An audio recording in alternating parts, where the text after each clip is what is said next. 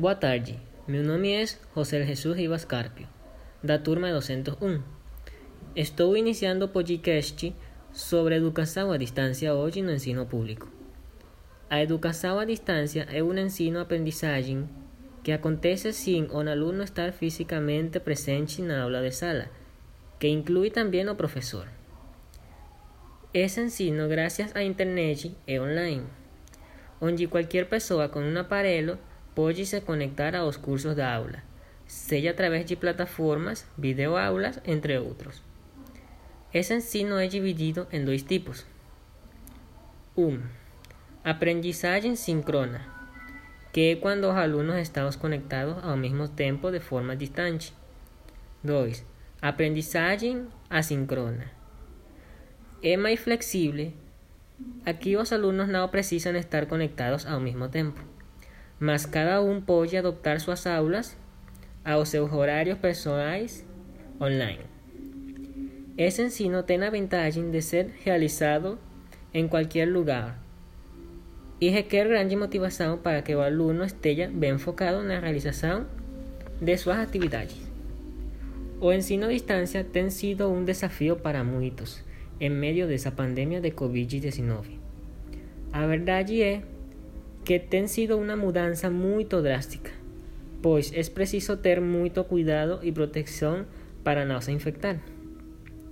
Acho particularmente que a educação à distância deve ser muito difundida, pois a presença do professor e dos alunos é necessária para uma melhor explicação das atividades para o convívio com os colegas. Devemos também ter em mente que nem todos temos a mesma capacidade de aprendizagem. E não é fácil para todos entender estudar as aulas já planeadas. No entanto, Debemos nos proteger de esta pandemia a fim de obter uma melhor educação, para podernos compartilhar e interagir com as pessoas ao nosso redor. Muitas escolas públicas não estão preparadas para esse ensino remoto, pois os alunos não têm meios suficientes de internet, telefone, computador necessários para esse ensino. Também muitos alunos não têm condições de administrar o próprio aprendizado. A educação remota tem muitas barreiras.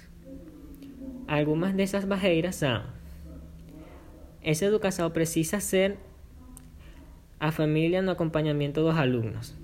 Não permite atendimento presencial nas escolas. As famílias com muitas crianças, onde um único aparelho não resolveria o problema para que todos realizassem suas atividades diárias. Muitos alunos faltam à escola por falta de motivação pode haver retraso escolar nas escolas públicas.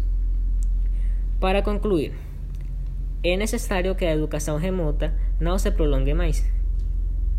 Requer a presença de professores e alunos novamente nas aulas para um melhor ensino-aprendizagem, levando em consideração as medidas preventivas necessárias durante a pandemia.